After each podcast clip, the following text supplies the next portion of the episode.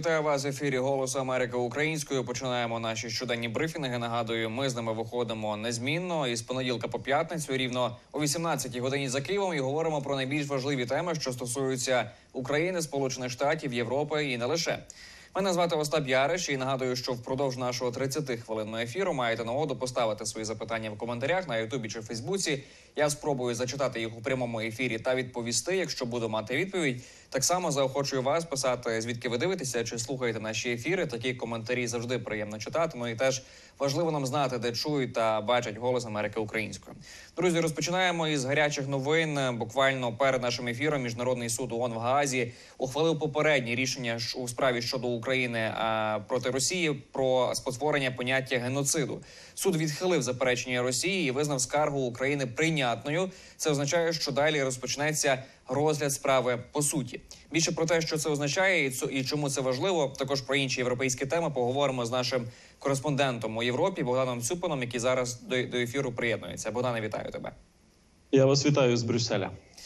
Богдане, ця справа суду ООН, так в Газі. Чого вона стосувалася? Давай нагадаємо глядачам. І е, що залежатиме від цього проміжного рішення суду сьогодні? Що від цього буде залежати далі?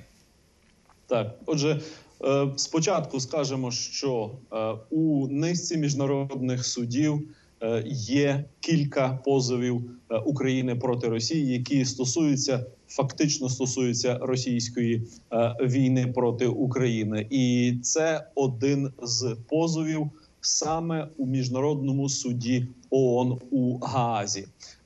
Важливим, скажімо, символічним, напевне, моментом чи обставиною е, цього позову цієї справи є те, що е, позов був поданий до Гааги фактично на третій день після початку е, вторгнення. У лютому 2022 року Е, розповідають, як українські юристи е, фактично готували е, евакуацію, були в дорозі з Києва, коли е, падали перші російські ракети і бомби на українські міста. Е, Колони російських танків і іншої техніки рухалися до Києва, е, і фронт простягнувся від Білорусі на півночі до Чорного моря е, на півдні. І в цей час юристи дивилися, що можна, що можна зробити.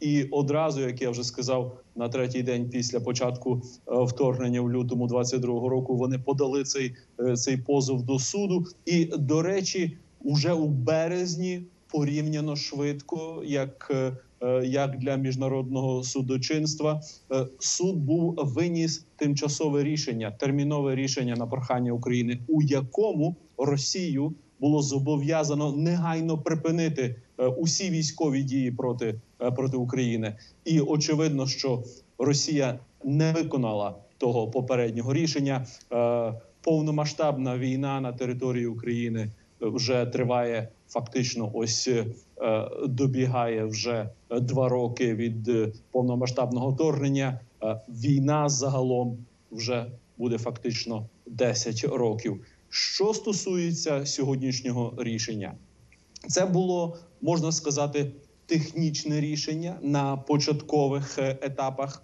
е, цієї справи судової. І знову ж таки нагадаємо, як повільно крутяться колеса міжнародного судочинства від е, справи поданої два роки тому. І вона полягала в тому, це рішення полягало у відповіді на заперечення Росії. Росія взагалі заявляла, що цей позов, е, ці звинувачення е, України не заслуговують на розгляд у суді, щоб викинути цю справу, щоб судового процесу не було взагалі. А звинувачення України е, по суті головно полягали в тому, що Росія фактично сфальшувала звинувачення, зманіпулювала міжнародною конвенцією про геноцид для того, щоб виправдати своє е, повномасштабне вторгнення в Україну у лютому 22-го року. Були заяви російських посоловців е, навіть у промові е, президента Владіміра Путіна 24 лютого 22 року. Він зокрема згадав про те, що е, мешканці Донбасу, як він сказав, е, там е, потерпали від геноциду, і що це, мовляв, е, була одна з причин, чому Росія е, вирішила прийти, як він сказав, тоді на допомогу е, тим е, так званим республікам ДНР ЛНР, і почали повномасштабно відкриту е,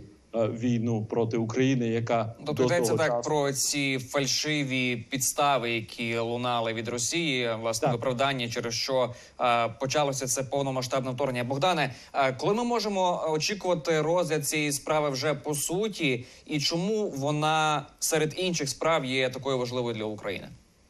Ну порівняємо для того, щоб, скажімо, прогнозувати. Це справа невдячна, але порівняємо. Отже, е, 31, е, 31 січня 2024 року було рішення за позовом України, який був який був поданий 2017 року.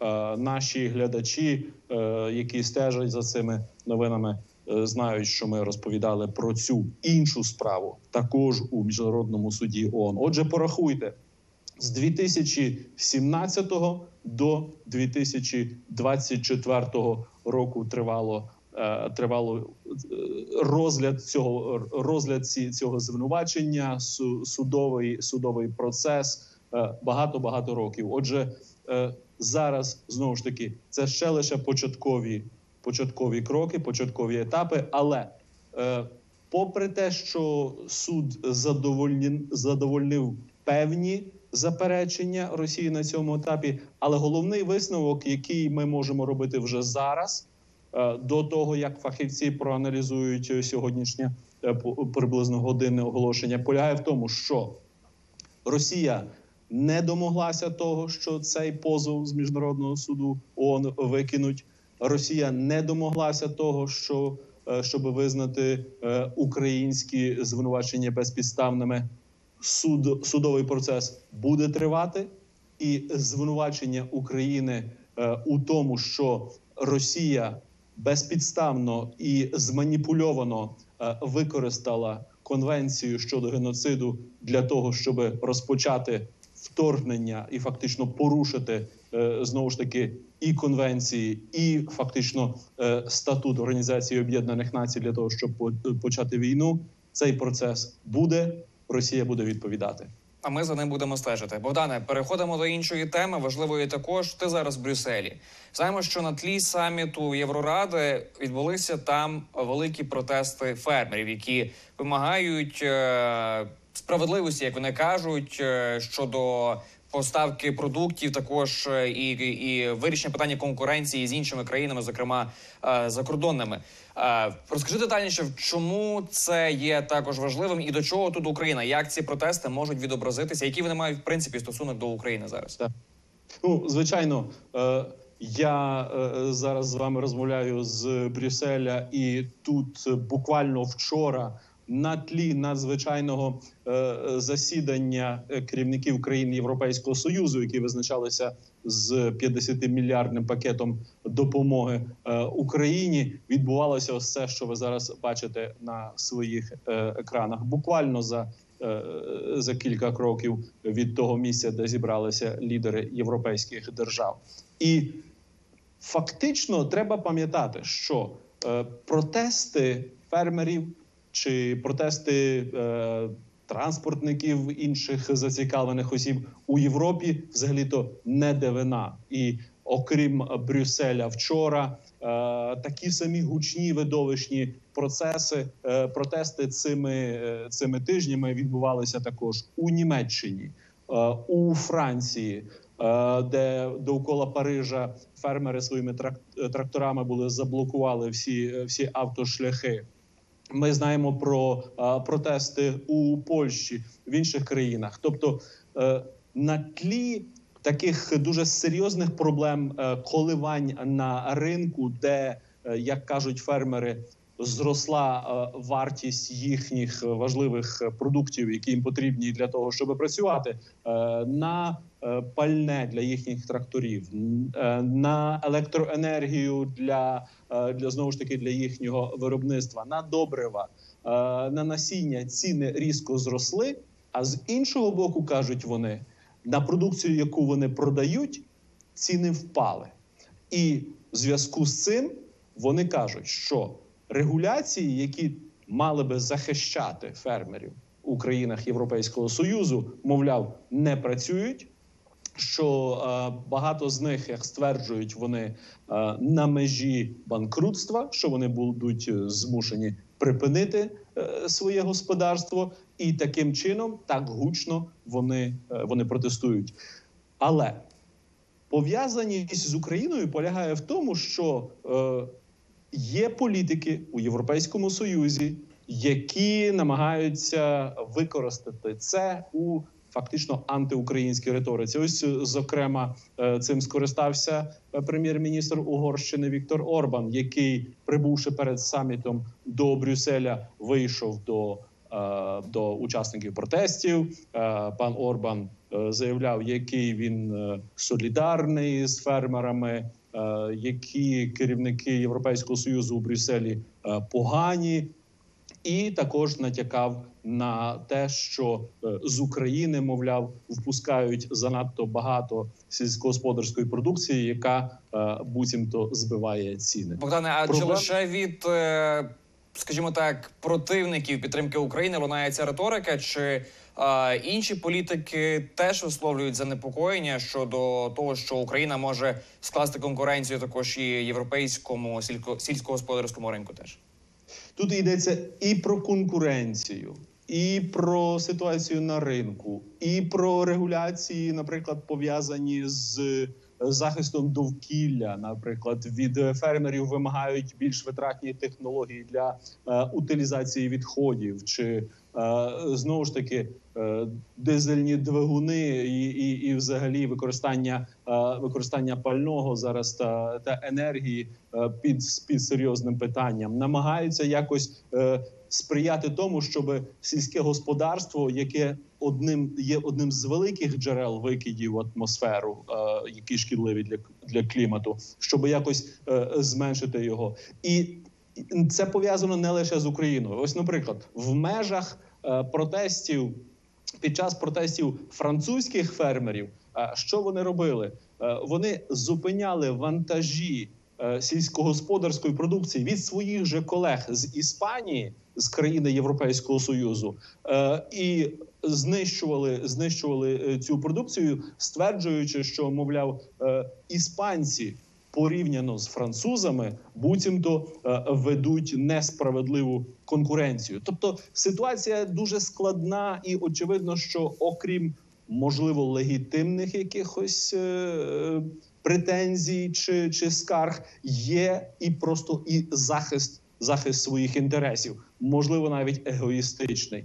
І політики у цій справі намагаються намагаються маневрувати. Наприклад, е, буквально е, цими днями французький президент Еммануель Макрон заявив, що ЄС і він, такі лідери, як він у Європейському Союзі, прислухаються до того, що фермери намагаються, е, що фермери подають як проблему, і шукають способів способів виходу, включно з тим, щоб як він ось зараз е, ви почуєте уривок, е, як він пояснює, що звертають увагу і на те, що зросла кількість імпорту з України внаслідок, зокрема, е, російської війни проти України і внаслідок блокування шляхів е, через Чорне море. Ось послухайте, як е, про це каже французький президент.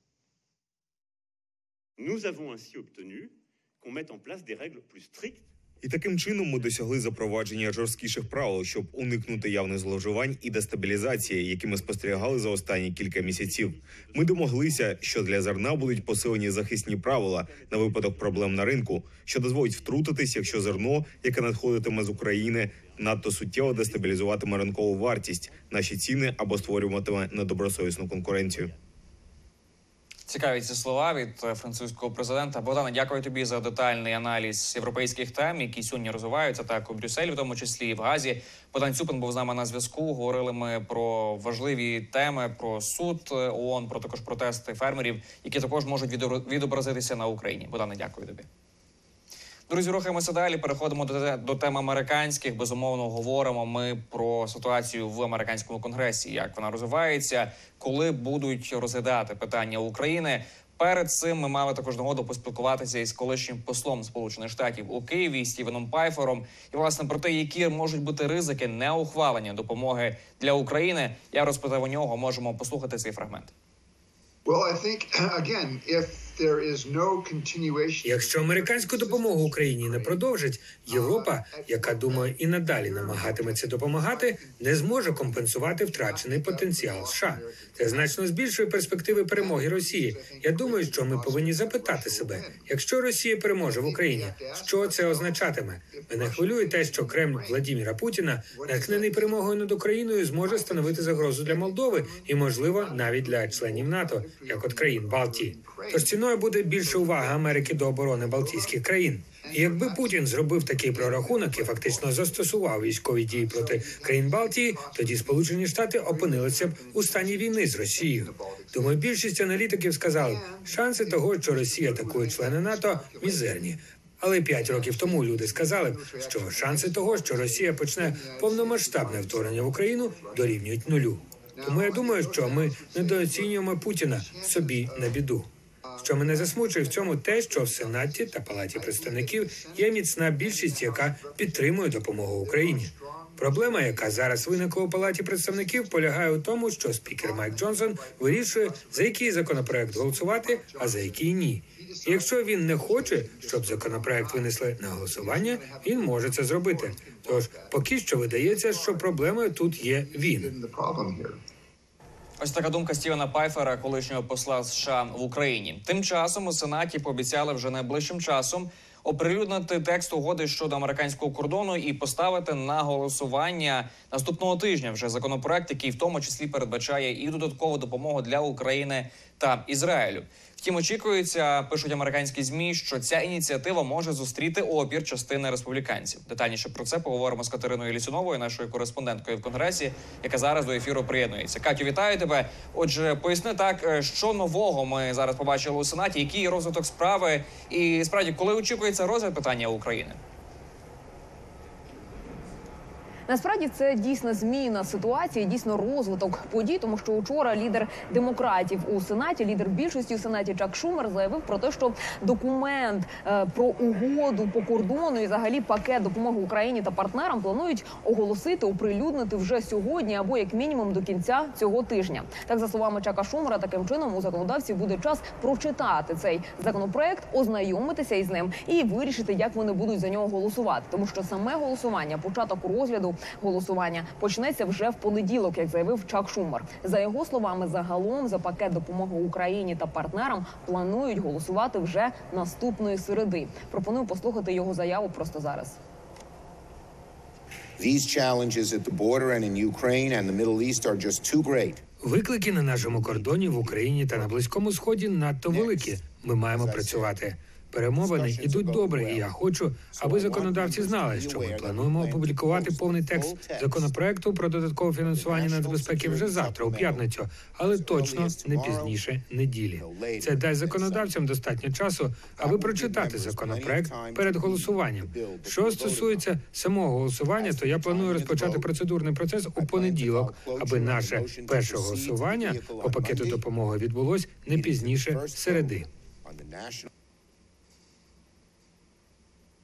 Але Чак Шумер демократ. Позиція республіканців залишається під питанням. Так, зокрема, лідер республіканців у сенаті Міч Маконел учора е, під час свого виступу у сенаті він зокрема заявив е, про те, що вітає виділення Україні додаткової допомоги у розміні мірі 50 мільярдів доларів від Євросоюзу. Також заявив, що Сполучені Штати Америки мають також продовжити допомогу Україні, і що це мовляв у, у інтересах власне самих Сполучених Штатів Америки, але про угоду по кордону і власне про голосування за пакет допомоги, який е, який власне має допомогу Україні, Ізраїлю іншим партнерам, і також угоду по кордону. Сам Міч Маконел учора не сказав нічого і не сказав, власне, яка його позиція по тим е, угодам, по тим домовленостям, яких вже досягли за словами Чака Шумера. Пропоную послухати заяву Міча Маконела також.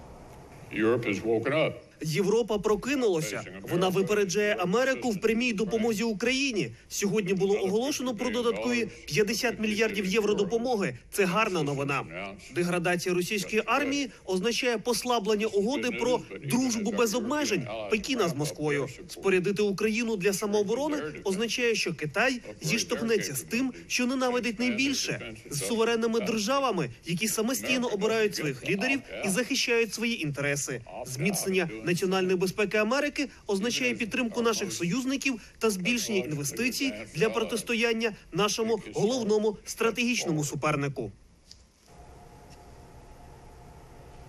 Але як ти правильно зауважив Остап на самому початку, навіть якщо в сенаті і республіканці, і демократи погодять е, цю угоду по кордону і взагалі пакет допомоги Україні партнерам, невідомо як це завершиться палаті представників, тому що поки що спікер палати представників Майк Джонсон неодноразово заявляв про те, що угода в ті той в тій формі, якій вона зараз існує в сенаті, принаймні з його слів, вона не пройде палати представників і буде там заблокованою. Відтак, чи вдасться взагалі цей пакет єдиної допомоги з кордоном е, Сполучених Штатів Америки, допомоги Україні та іншим партнерам погодити як в палаті представників, так і в сенаті залишається питанням відкритим. Але як виглядає зараз, більше ми зможемо дізнатись і зрозуміти, і більше ясніша ситуація стане вже наступного тижня. Абсолютно, і за цим будемо стежити. Так нагадаю, дійсно, щоб е, отримати повне схвалення е, будь-якого законопроекту, потрібне рішення і сенату, і палати представників. Катю, до іншої теми в конгресі знаю, вчора відбувалися слухання також у Гельсінській комісії, які були присвячені викраденню Росією українських дітей. Ти на цих слуханнях була, Катю. Розкажи детальніше про що вони були, хто на них виступав. І знаю, українські діти також були присутні. Що їм вдалося розповісти американським законодавцям? Так, Остапа, на цих слуханнях були присутні як українські посадовці, так і міжнародні безпосередньо представниці ОБСЄ, але також і українські діти, яким вдалося пережити незаконне вивезення Російською Федерацією їх з батьківщини е, і поверн і, і потім повернутися до України. Так е, троє із них доповідали особисто під час е, слухання Гельсінської комісії. І один Олександр розповідав свою історію у форматі попередньо записаного відео. Загалом це були дівчата та хлопці віком від 18 до 20 років, які розповідали свої історії законодавцям як від республіканської, так і демократичної партії. Як розповідали діти, що загалом, коли їх вивозили або в Росію, або на, на територію підконтрольну Росію, найчастіше це був Крим. Там, зокрема, їх е, змушували відмовитись від будь-якого зв'язку з Україною, змушували співати російський гімн. А тим, кому виповнювалось 18, їх змушували отримувати російський паспорт. Одному із них зробили російське свідоцтво про народження, яке він, як сказав, порвав. Але зазначив, що діти стверджували також, що за непокору такій російській пропаганді і за непокору для до русифікації їх карали. Детальніше про свідчення самих дітей пропоную послухати у їх фрагментах заяв від з на цих слуханнях. Під час окупації мого міста Херсона мене незаконно вивезли до табору в Крим. До мене додому прийшли військові і почали казати, що я їду. Я почав відмовлятись, а вони одно відповіли мені: ми нічого не хочемо чути. Мої батьки, які не чують і не говорять, були просто в шоці, адже сперечатися з озброєними військовими не могли. На кордоні вже з Україною, коли я побачив просто слово Україна, я взяв в обійми важку сумку і просто закричав Слава Україні! У мене є 12-річний брат, молодший Сергій, і ми діти-сироти. Два роки тому ми потрапили до прийомної родини і жили в маленькому містечку Вовчанськ, е, до якого росіяни зайшли першим в Харківській області. В кінці літа 2022 року ми були вимушено переміщені до Росії. Мене відправили на навчання, а мого молодшого брата забрали на е, до літнього табору. На той момент я ніколи не могла подумати, що мене розлучать з братом на цілих 9 місяців, і ці 9 місяців опиняться для мене найстрашнішими 9 місяцями в моєму житті. Але варто зазначити, що попри сумні і страшні часом історії викрадення російськими військовими і переселення на територію Росії або підконтрольну Росії територію, усі діти в своїх розповідях також дякували Сполученим Штатам Америки за допомогу і закликали продовжити цю допомогу Україні. Дійсно, Катю, жахливі так січні ми почули щойно від перших уст, так від дітей, які були викрадені Росією, яким вдалося повернутися додому. Катю, чи вживають Сполучені Штати заходів якихось, щоб притягнути винних до відповідальності? І що найважливіше повернути тих українських дітей, які досі залишаються у російському полоні? Загалом, як доповідала українська сторона під час цих слухань, найважливішим зараз і найскладнішим насправді є ідентифікація уси, усіх викрадених дітей, тому що станом на зараз офіційно є дані про майже 20 тисяч викрадених українських дітей. Але як стверджує українська сторона, російська сторона не співпрацює з Україною. Відтак ця цифра може бути набагато більшою, тому що вони не отримують співпраці або інших даних. Загалом станом на зараз вдалося повернути понад 500 українських дітей.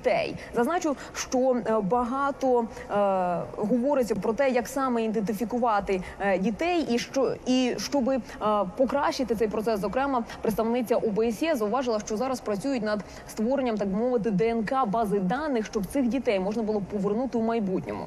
Щодо покарання безпосередньо Росії, то українська сторона, українські представники, які свідчили під час цих слухань, стверджують, що Росія не відчуває, що вона вона коли-небудь буде покарана за свої дії навіть у майбутньому. І так, зокрема, зауважують, що ордеру на арешт Путіна та Марії Львової Белової недостатньо, як стверджують е, українські посадовці, які свідчили е, під час цих слухань Гельсінської комісії, потрібно зробити більше тиск на Російську Федерацію, можливо, нові санкції, але найважливіше, що неможливо повністю покарати Російську Федерацію за їхні злочини, якщо Україна не переможе в цій війні. Відтак у багатьох коментарях української сторони вони наголошували на тому, що допомогу Україні потрібно продовжити, і що ті діти, яких вони зараз викрадають і перевозять на російську е, на територію Російської е, Федерації або підконтрольну Росії територію, вони безпосередньо їх виховують як, як майбутніх військових для майбутніх російських агресій. І що щоб зупинити це, в першу чергу треба допомогти Україні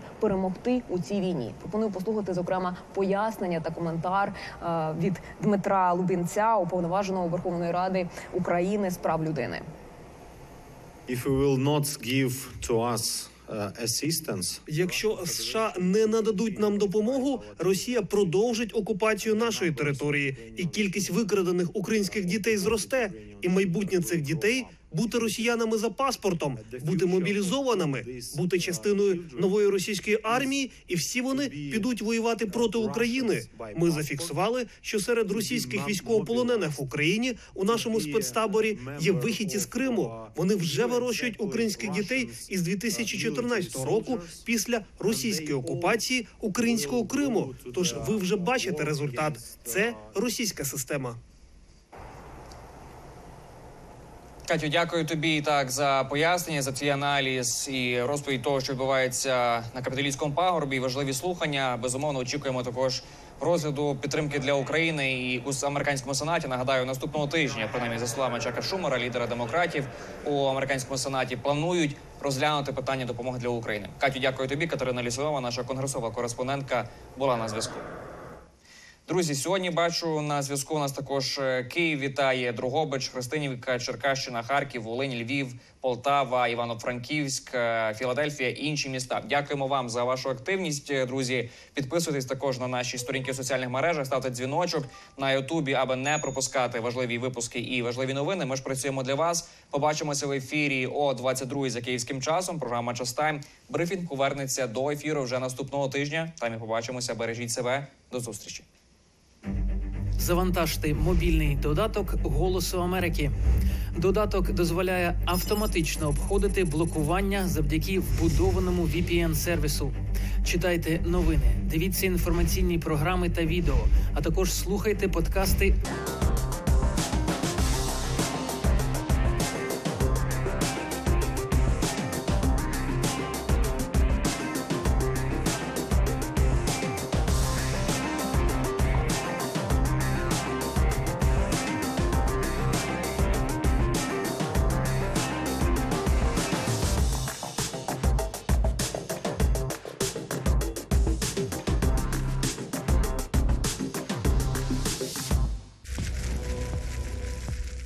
Можна сказати, що ми ставимося до рослинного світу повагою.